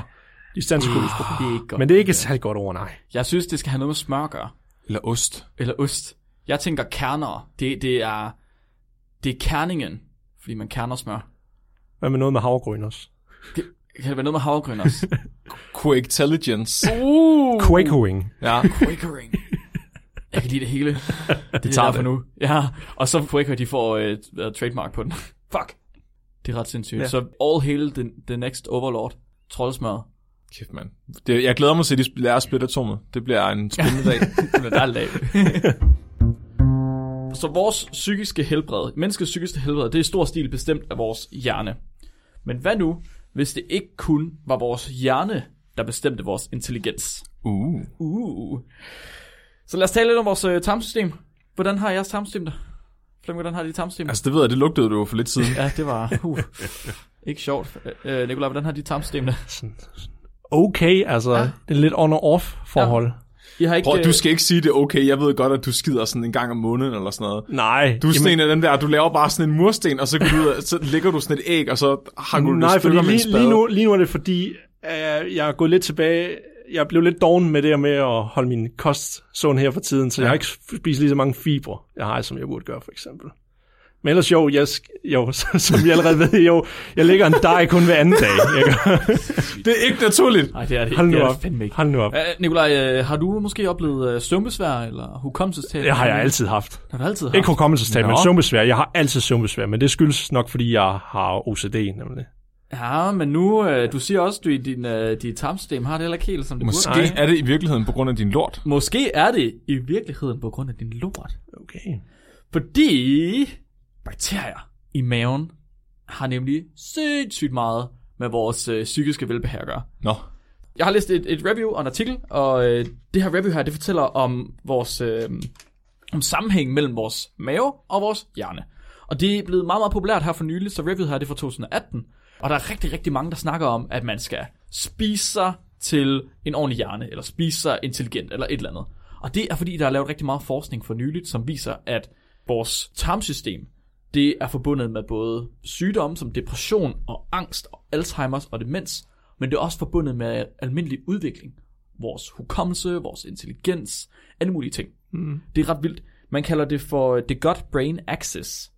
Vores gut-brain axis, det starter alt sammen med, med fødslen, at man bliver, bliver født selvfølgelig, man kommer ud af sige motter, enten ud af, ud af tidskronen, og det, øh, Jeg, det er... jeg, jeg født ved kejsersnit, men... Oh, der kan vi komme tilbage efter. Det noget at gøre. Så enten så er man kommet ud af tidskonen, og øh, når man kommer ud af tidskonen, så får man øh, en masse dejlige bakterier på sig fra, Candida! Åh, oh, ja. Blandt andet. Som, det, det, ja. Og lortbakterier også. Ja, Fra, fra numsen. Fra hvis, man, hvis hun lige kommer til at lave lidt puha, mens hun føder. Øh, Hvilket man som regel gør, har jeg hørt. Så det er faktisk meningen. Det, ja, Det er smukt. Naturen er smuk. så bliver man lige smurt lidt ind i lort fra, øh, fra fødselens side af. Åh oh, og så- gud, jeg skal overvære en fødsel den 1. marts. jeg skal være klar til lige at snuppe lorten, når det er. Jeg tager lige lorten og slår sådan, Simba. Jeg skulle da sige, så bliver det dit eget lort, hvor du stikker fingre op i din egen røv. og Så. Ej, det vil jeg ikke. Jeg vil aldrig udsætte ham for mine tarmbakterier. Så Okay. det, Det, det, kan jeg han ikke, det kan han ikke holde til endnu. Der kan only be one. Jeg kan ikke have to, der prutter så meget. Har du brug for, at der er en, der kommer og sørger for, hvis det er, du besvimer? Eller hjælpe dig? Jeg har set det meste. Ja. Jeg tror, Flemming han overlever. så det er, ved en almindelig fødsel, der har man de her slags bakterier. Ved kejsersnit er det lidt anderledes, fordi der er den første kontakt, og de første bakterier, man får, det er fra morens hud, mm-hmm. og så er det fra øh, hospitalsmiljøet. Så der er den anderledes, og man har simpelthen set, at der er forskel på børns udvikling, alt efter om de er født naturligt i godsøjen, eller om de er født ved kejsersnit. Så det kan også være derfor, at du har svært ved at gå på toilet, Nikolaj.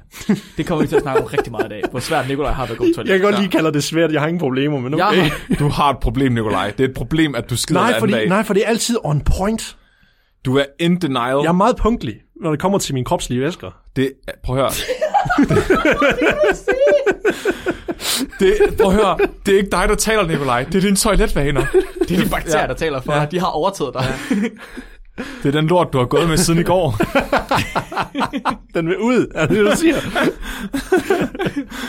så, så i vores mikrobiom, der har vi helt op til 1000 forskellige bakteriearter inde i tarmen. Jesus. Altså, man har fundet op til 1000 forskellige bakteriearter. Det er vanvittigt mange. Altså, jeg kender fire, tror jeg. Ja. Det, det er så latterligt mange, jeg kan slet ikke forstå det. Og når man er, når man er helt nyfødt, så er det meget omskifteligt. Det kommer meget an på, hvad moren indtager, og når hun giver brystmælk, det kommer meget an på det miljø, man er i, og, og man, hvad man ligesom får lov til at komme i nærheden af til at starte med. Ja. Men efter tre, cirka tre år, så begynder man at komme og gå imod det der, man kalder voksen mikrobiomet. Altså det mere fastsatte mikrobiom. Ja. Og når man er voksen, så er det relativt stabilt, hvad mikrobiomet er, men det kan stadig skifte. Og det kan skifte, hvis man bliver syg, hvis man får en infektion i maven, for eksempel hvis man nu tager antibiotika, hvis man får stress, og hvis alt efter hvad ens diæt den er, så skifter ens mikrobiom. Og lige nu, der er der rigtig meget forskning i, hvad er det rigtige mikrobiom, man skal have, for at man ikke bliver fed, og for at man ikke får depression, og for at man ikke får angst og sådan noget. Mhm. Og man har en idé om, at det fungerer ved, fordi det var en af de ting, jeg faktisk har været lidt i tvivl om. Hvordan fungerer det? Har en idé om, det nærmest man er kommet, det er, at det fungerer ved, at de her bakterier, de spiser ting, og så udskiller de ting, og de her ting, de udskiller, det er så ting, der kan komme op til hjernen, og så kan de banke på, og så kan de sige, hey, nu skal du gøre det her. Og de styrer os. Yes, Bakterierne, de sidder nede i tarmen og styrer computeren, mand. Ja, præcis. Hold kæft. Det er, Præcis. og det er en anden form for intelligens igen. Vores hjerne er slet ikke den intelligente Nej. i menneskekroppen. Who's, det er faktisk who's really the boss here? Ej, det, det er er faktisk sådan- bakterierne. Hver gang Flemming han slår en prut, så går vores IQ op med 10 på... det Det tror jeg også. Det Det, er det altså- er mensan og gas. er derfor, det er derfor, jeg, det er derfor, jeg er bedre, end du er. Jeg skal til at lugte, jeg skal hotbox mig selv. men, jeg, men jeg har godt hørt et eller andet med, at størstedelen af alt det serotonin, vi har i kroppen, det bliver også produceret af bakterier nede i tarmen. Okay, det er Så de er også med til at styre, er der nogen, der mener om vores humør, for eksempel. Ja. Ja, det Ja. Jamen, det er jo vildt. Prøv at tænke på, sindssygt. at bakter- vi har altid levet i symbiose med bakterierne ja. i vores tarm. Det er, hvis du ikke har dem, så dør du. Altså, Så- så, det er nødvendigt. Så folk, der har haft gode tarmbakterier, som har påvirket dem til at, at få mere afkom og overleve bedre, de, de, det er jo dem, der får lov til at overleve. Det er jo bare tarmbakterien, der sidder nede i maven på os og styrer vores evolution. Åh, vi, Henning, prøv lige at skrue lidt op for serotoninen. Øj, skide godt, nu går han ud og finder hende der damen der. Han økser den der sabeltiger. Sådan. Hey, der er ikke så meget serotonin. Men det er jo også altså en, ja, jeg ved ikke, om man kan kalde det et positiv feedback, eller sådan self-fulfilling prophecy, fordi hvis vi har, vi får altid at vide, spis mange fibre, og det er jo fordi, det er godt for mange af de bakterier, eller de gode bakterier, vi har i maven, de kan godt lide at spise fibre. Men der er der en connection jo, så hvis vores forfædre har været vant til at spise meget fiber, det har de, hvis de spiser mange nødder og lignende og frugter, når de har været Ja. ja. rush jo. ja. Så det er jo klart, at vi har været vant til, at det er dem, der er de gode bakterier, for Ja. det er dem, vi evolutionært er udviklet til at kunne og bedst leve sammen med. Jo. Ja. Så det er dem, vi ligesom er vant til. Ja. Det, det betyder ikke, folkens, at I skal leve af den her såkaldte paleo-diæt. Det, jo- det skal vi, vi skal ikke snakke så meget om diættrends, det vi skal ej. Det vil jeg overhovedet ikke komme ind på, fordi det har jeg meget stærke holdninger Jamen, det er også det, jeg mener. Candida-kuren. Det, det gider vi ikke. Det, ja, så, så tror jeg, jeg går. Spis varieret. Men det her, det er noget, vi har kendt, vi har faktisk kendt til det her i 30 år, 40 år næsten, helt tilbage i 80'erne. Men Der var nogle, øh, nogle studier for cirka 10 år siden, som virkelig satte på plads, at der var noget mellem vores mikrobiom og vores psyke. Så jeg har taget et af de her studier med. Den hedder Bacterial Infection Causes Stress-Induced Memory Dysfunction in Mice. Den er fra 2010. Og det, de vil med det studie her, det er, at de vil teste mus, mus adfærd og hukommelse, når de bliver inficeret med en bestemt patogen. Altså en sygdomsfremkaldende bakterie. Ja. I selve studiet, det var ikke deres mening, men de har også en et form for kontrolgruppe med, altså sterile mus, som de havde sammen med mus, der havde almindelig mikrobiom, og så mus, der var inficeret med bakterier. Flå du lige en prut igen? Jeg prøver at holde på den. Vi kan, ikke, vi kan ikke klippe det her ud, fordi jeg sagde det midt i en sætning, Flemming. Nu er det, nu, nu er det med. Jeg går ind og obliviserer det. det, har jeg, det har jeg gjort før. Jeg prøver at holde på den, jeg kunne ikke. Han, Mark, han kan ikke gøre for det, han er kontrolleret jo, bakterierne. Det sagde jeg sgu. Okay, så de vil gerne finde ud af, hvad sker der med mus, når de bliver inficeret med en sygdomsfremkaldende bakterie. Og så specifikt med en bakterie, der man ved kan bekæmpes med probiotika. Mm-hmm. Som er de her gode bakterier, man finder i yoghurt og ost og surmælksprodukter. De havde et øh, forsøg sat op med de her mus her. De havde mus, som enten blev inficeret med den her bakterie, den hed Citrobacter rodentium. Og så havde de mus, der havde et helt almindeligt mikrobiom, og de havde mus, der var sterile. Alle de her mus her, der var så både nogle, der blev inficeret, og nogle, der blev, bare fik noget øh, medie uden bakterier i, du ved, for at ligesom have noget placebo. Og så var der nogle mus, der fik probiotika, og nogle, der fik placebo. De gav dem 10 dage til at blive syge, Og så lavede de adfærdstests. De testede, hvor mange bakterier der var i musen, både i hjernen og i øh, tarmen. Og de her adfærdstester, det er måske de bedste af dem. Fordi på dag 10 og dag 30, der tog de de her, øh, de her mus her. Så først så lavede de det, du sagde, Nikolaj, habituation. De smed dem ind i et, øh, i et nyt bur. Lå dem lige gå rundt i en times tid, for lige at lære, uh, hvad det her for bur? Der er en sjov plet derovre. Det er godt nok hvidt herinde. og så øh, var der nogle mus, der blev udsat for water avoidance stress. Nej, Hvad tror I water avoidance stress er? de skød med en vandpistol. ja. De har, de har fucking sat dem på en lille tømmerflåde. Inde What? I, inde i et kammer med vand. Og så har musene siddet der og er blevet stresset af det her vand. Gav de dem en lille padde. Så har de sat dem der i en time. En time har de her mus siddet på Åh. deres tømmerflåde. Og bare ikke vidst, hvad de skulle gøre. Og det er fucked up. Det, Og det- den er ikke, hvordan er den gået igennem etisk Ja, det der tænker jeg står, også. det er en helt normal måde at teste stress på, åbenbart. Nej, Er det ikke vanvittigt? at en mus på tømmerflåder. Fucking sindssygt. Det er bedre end at give dem stød, men Det er Ej, rigtigt. mand. Og da de så havde gjort det, så havde de øh, to forskellige ting, de så gjorde. Så den ene af dem, det var en hukommelsestest, hvor de satte musen ind i et bur med to objekter. Det var en servietring og en anden servietring, som så lidt anderledes ud, tror jeg. Og så tog de de, de mus, som de havde vist de her servietring her, som havde været- fået lov til at snuse til dem, tog dem ud igen, lå dem lige for en pause, og så smed de dem ind igen til en af servietringene, og så en øh, stjerneformet øh, småkageskærer, øh, sådan cookie cutter ting. Og så ville de se, om musene de så sniffede lige så meget til servietringen, som de gjorde før. Fordi hvis de gjorde det, så må det være fordi, at de var lige så interesserede i den, som de var før. Så kunne de ikke huske den. Eller om de begyndte at gå hen og snuse meget mere til den her stjerneformede småkageskærer. fordi så må de jo være nysgerrige. Ja. Og Ja. mus normale adfærd, det er, at de ret hurtigt husker, hvad det er, de har set før, og er mere nysgerrige og går hen og kigger på nye ting. Uh, Så hvis nu de gik hen og kiggede på den her servetring igen, så må det være, fordi de ikke kunne huske. det er det omvendte af mig. Det er det omvendte af. Jeg er mere interesseret i ting, jeg kender i forvejen. Åh, oh, kan jeg få det samme at spise hver dag? Mm. Åh, kan jeg bo på toasting hele mit liv? wow. Så det var den ene test. Den anden test, det var, hvor de satte dem ind i en øh, labyrint. Lå musene løbe rundt i den her labyrint her, så ville de se, hvor mange højre og venstre sving de tog, Ja. og om de begyndte at udforske mere eller mindre. Ha, de kan ikke engang løse den. Go troldsmør. Ja, det var smager meget bedre. Og så havde de også en uh, light-dark box, hvor de havde et lille mørkt rum, og så et større lyst rum. Og musene, de vil som regel helst befinde sig inde i det mørke rum. Mm. Men hvis de nu er nysgerrige, så går de ud og kigger mere ud i det lyse rum. Så det var de her tre tests, de havde. På den her måde her, så ville de se, om musene de havde en bedre udforskningsevne og en bedre hukommelsesevne. Mhm. Eller en ringere også. Først og fremmest, så siger de, at den her bakteriesinfektion, den skaber en minimal inflammation, og den skaber minimale ændringer af kropsvægt. Det vil sige, det er ikke noget, det er ikke ligesom kolera, hvor man skider sin egen kropsvægt ud i vand på et døgn. Lord. Ja. Derudover så med de indledende tests, så viser det sig, at infektionen den giver ikke anledning til angst, hverken efter at de bare har været inde i rummet, eller efter de har stået på den her lille tømmerflåde. Så øh, man kigger på, om de er blevet ængstelige. Det vil Ja. de være, hvis de ikke udforsker de her Ja. øh, lige så meget. Men, når musene de var inficeret med bakterien, og de blev sat på øen i en time, så blev deres hukommelse forringet. Nej, Okay. Både efter 10 dage og efter 30 dage. det er sindssygt De mærkeligt. kunne ikke huske servietringen. Nej, 30, altså efter 30 dage efter, de var blevet inficeret på grund af numsebakterier. på grund af numsebakterier.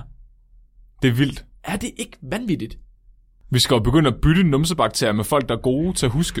Jeg skulle Det er ligesom at sige, sådan nogle jeg skulle at sige, du kiggede over på mig, mens du sagde det. Jeg skal fandme ikke have det. Så uh, lige en finger i numsen på hinanden, så bytter man lige sådan. Men, men, men, men, men, men, men jamen, ikke nok med det. Altså det her, det var det, de ligesom var blevet inficeret med den her patogen, ikke også? Så Ja. ja. de var blevet syge. Men når man kiggede på de sterile mus, mus der ikke har nogen bakterier, de er aldrig blevet udsat for bakterier, så så man, at de kunne, de kunne ikke lave nye minder, selv uden stress. Hvad? Så selv når de ikke var på tømmerfloden, de var ikke blevet stresset på nogen måde, så kunne de ikke huske servietringen. Okay. Ej, det er sjovt. Er det ikke vanvittigt? De lever bare øh, i fuldstændig en tog. Fuldstændig som mus, der ikke har nogen bakterier i maven. De kan ikke, de kan ikke danne nye minder ordentligt. Der de er, mås- huske, der er måske set. noget om det, fordi jeg har hørt, der er nogen, der har hypoteser om det i mennesker, også som du siger, Mark, med, øh, med psykologiske sygdomme også. Fordi mange af dem, de hjælper med nedbrud eller lave øh, vigtige øh, fedtsyre, mm-hmm. vi har brug for i hjernen, som der styrker hukommelser. Så det kan måske være ved mus også, hvis det er, at de ikke får dem, fordi der er noget, der tyder på, at der er nogen, der har en hypotese om det, måske også derfor, man får autisme, eller børn, de bliver Ja, der er noget med, at, Er ordet, øh, må jeg ikke sige, men... at autister de har flere Clostridium-bakterier i deres tarmflora. Okay. Ja, der var en, et eller andet case study med en dreng, der var begyndt at udvikle autisme, og så gav de ham en facestransplantation, så de fjernede den her Clostridium, og så øh, forsvandt symptomerne. Jamen, det var inden det, han fuldt udviklede det, så du Det- skal få det tidligt. Ja. Det er faktisk sjovt, fordi øh, i det her review, jeg læste, der står der, at når man når mennesker de bliver ældre, så begynder mængden af forskellige bakterier også at mindskes. Nå, Hvilket er, det har man vist, at det er ringe for indlæring, men man skal ligesom heller ikke lære ting. Men der er det faktisk Clostridium, der forsvinder også. Okay. Clostridium-arter. nå, Så det er, ligesom, det er ligesom en mark, hvor biodiversiteten, hvis der er en monokultur, det er rigtig dårligt for jorden. Ja. Men hvis du har rigtig stor biodiversitet, så, eller en kæmpe stor, ja, divers biodiversity, så, er det- Regnskov. så er det endnu bedre. Ja, ligesom en regnskov, i stedet for kun at have en monokultur. Så det er er der rigtig dårligt for bier jorden. og masser af honning. Ja. Ja. Og alle ved, at honning er godt. Til sidst, så så de så, når man gav de her mus her probiotika, at så kunne man helt undgå, at musene de blev dårligere til at huske. Og både hjernen og immunforsvaret, de var styrket, når de blev behandlet med probiotika, som ikke er, det er ikke medicin vel, det er andre bakterier. så du skal drikke Ja. ja. kultura. Ja, Så... så Andre bakterier eller næringssubstans Jamen, det- for, de- for gode bakterier, ja. de kunne fuldstændig, de her, øh, bak- det, var, det var bakterier, de havde brugt her, Okay. så de her bakterier okay. Kunne fuldstændig stå inden for det normale mikrobiom, som musene havde. Så selv de sterile mus, der fik probiotika, altså ja. Der åd andre bakterier, de kunne huske lige så godt som mm. de almindelige mus.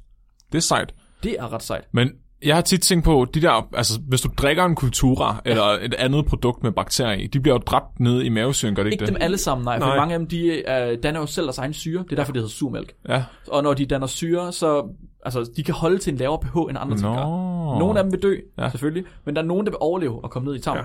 Men, men, men, men der er lidt i, hvad du siger, Flem, fordi indtil videre så, hvor gode uh, prebiotics eller probiotics de er i mennesker til at kunne hjælpe, det er ikke, der er noget, der tyder på det, men det er stadigvæk questionable. Altså det er ikke sådan, ja. det her det virker bare Ja. ja. endnu. Fordi, også fordi det er svært at teste i mennesker også, men de tester, der har været på mennesker, de er ikke så, så gode endnu, som de kunne være i hvert fald. Nej. Min konklusion er, at et sundt mikrobiom, det er meget vigtigt. Ikke bare for, at man kan prutte mere, længere og bedre. Var det en prut mere, Flemming? Ja. Ej, jeg elsker nogle prutter. Men også for, at man kan læse op til eksamen, og for, at man kan huske konens bryllupsdag. Så gå, så gå hjem og spis en masse Sumex-produkter. Ja. Ja. Drik noget yoghurt. Ja. Ja. Drik, drik noget yoghurt. Vi har fået et lytterspørgsmål fra Rune, ligesom sidst du var inde, Nikolaj. Mm. Så øh, Rune, han, han spørger, hvis man har spist indisk eller meksikansk mad, og det var meget, meget, meget stærkt, vil det så gøre ens prutter varmere? Og kan det eventuelt ses på et termokamera? og hvad med lugten? Bliver den også mere spicy? Flemming, du er ekspert på Altså, området. nu, okay. Så det kommer vel an på, hvilken form for varme vi taler om. Fordi sådan termisk varme, der tænker jeg, at det er det samme. Men om det brænder i nummi, Nå, det er jo et andet spørgsmål. Okay. Fordi jeg spiste en sandwich med rigtig mange øh, jalapenos i den anden dag. Og det var, der øh, vil jeg sige, der kunne jeg godt mærke en, en, øh, en følelsesmæssig temperaturforskel. Ja, men var det, når du sked, eller når du pruttede, for der er forskel? Ej, det her afsnit, det er genialt. Nogle gange kan der godt være lidt overlap. i det. det, er jo ikke, det er jo ikke binært, om man prutter eller skider. Det er jo, en, det er jo et spektrum. Kæft, mand. For Flemming er der ikke fart og shart. Det er, det er en blanding. Det er bare diarrhea. Det er bare... It's everything. Alt er shart. Alt er, alt er shite. Men, altså, ja, men temperaturmæssigt helt sikkert varmere, ja. Har I set uh, de der videoer af folk, hvor man har taget et termokamera i gåsøjen, og så filmet dem med infrarød, og så kommer der sorte skyer ud af dem fra numsen? Det, What? Ja. Nej, det har jeg ikke set. Jeg kan ikke huske, om det var Mythbusters, der så Sorte bustede den bagefter. Nå. Der er nogen, der har filmet, så siger de, at de har gået rundt og filmet folk med et, et infrarødt kamera, og så kan man ligesom se, at ned fra deres numsag, så kommer der en lille sort sky. Det giver ikke mening, fordi de skulle være kropstemperatur, når det kommer ud i gassen, jo. Ja, og hvorfor men er hvis, det så hvis, om, om, hvis omgivelserne så er koldere end kropstemperatur. Jo, men så hurtigt vil gassen ikke sænke sin temperatur, i det den kommer ud. Den, den vil stadig være sådan mere end sort, for sort, så er den stort set ikke varm, jo. du mener Nej. farven?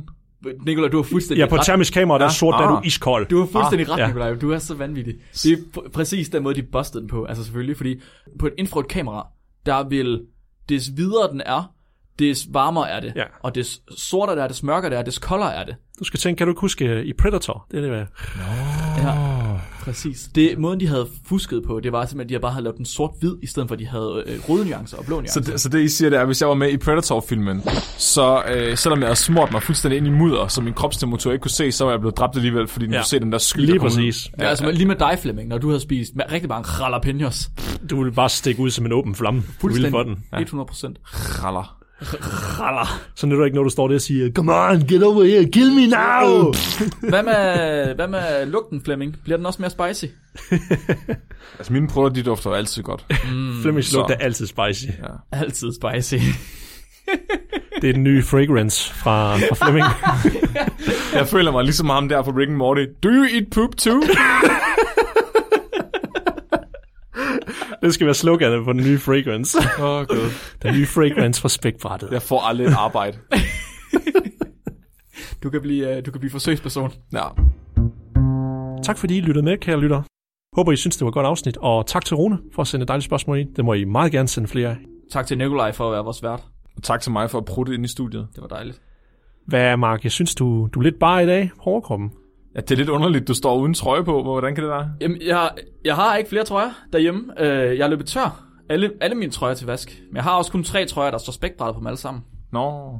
Du har brug for flere, Mark. Jeg brug for flere? Ja. Nå, Tror jeg. hvor, nå, Det- hvor kan man få det hen? Ja, det er et godt spørgsmål. Vi sælger jo faktisk spækbrættede trøjer. Er det rigtigt? Ja, jeg tror faktisk, at sådan, den blå vil faktisk passe virkelig godt til dine øjne. Er det rigtigt? Jeg har kun Ja. ja. fundet dem ude i skraldespanden indtil videre. Det er derfor, jeg kun har tre. Nå, Nå. men altså der er også øh, der er sådan nogle med betonhøns på, og det er måske passe til den betonhøn, du har. Ja, Ja, de er ret fede faktisk. Jeg har selv øh, en på lige nu. det var en skide god idé. Om- Men så kan, jeg, ja. så kan jeg, så jeg kan bare købe en garderobe hjem, så behøver jeg ikke gå rundt i bare mave længere. Nej, du går ind på bit.ly-specshop. Fuck, hvor fedt, mand. Så skal jeg sgu da, så skal jeg, sgu, så, så skal jeg have t-shirts, mand. Ja. Det mangler jeg. Kan man også, øh, kan man også få trøjer og sådan noget? Sådan? Ja, og du kan få kop og alt muligt, der passer til trøjerne. Ja, det skal jeg da have. Jeg skal have mig et forklæde. Ja, det. Jeg mangler stadigvæk at få det, fordi jeg har en dårlig vane med, at jeg laver altid mad uden forklæde. Og så bliver jeg altid nødt til at skifte skjort, fordi jeg altid får fedtpletter eller andet på mit skjort. Det er fandme irriterende. Ja. Altså, jeg laver det bare i bar mave, fordi det er jo, Oh. det er sådan, der går rundt. Du har også virkelig Det- mange det- brandmærker for det bacon, du har stegt. Altså, hvad kan jeg sige? Næste uges afsnit, det kommer ud den 10. december, og det kommer til at handle om inuitter og polerne. Inuitter og polerne. Inuitter og polerne, og der kommer også til at være en lille smule om afføring. Yes. Afføring som våben. Yes. Husk endelig at sende artikler ind til os, eller vanvittig videnskab, hvis I kunne tænke jer, at vi snakker om det i podcasten, eller hvis I mener, at det kunne være interessant for os at læse om. Vi bliver meget glade, og vi får faktisk også en hel del lige for tiden. Så vi har, hvis I har sendt noget ind, vi kan snakke om endnu, så er det ikke fordi, vi har glemt jer. Så er det fordi, vi gemmer jer. Uh, vi gemmer jer. Vi gemmer jer. I skal med på det helt rigtige tidspunkt. Vi har simpelthen en databank efterhånden af lytterindsendte artikler. Det er mega sejt. Så tak for det. Flemming og Nikolaj, er I klar til dagens dyrefakt? Oh, yes. Vidste I godt, at goblen Cassiopeia, den har ingen hjerne, men den kan stadig sove? Vent lige lidt. Tak for i dag. Husk at være dumme.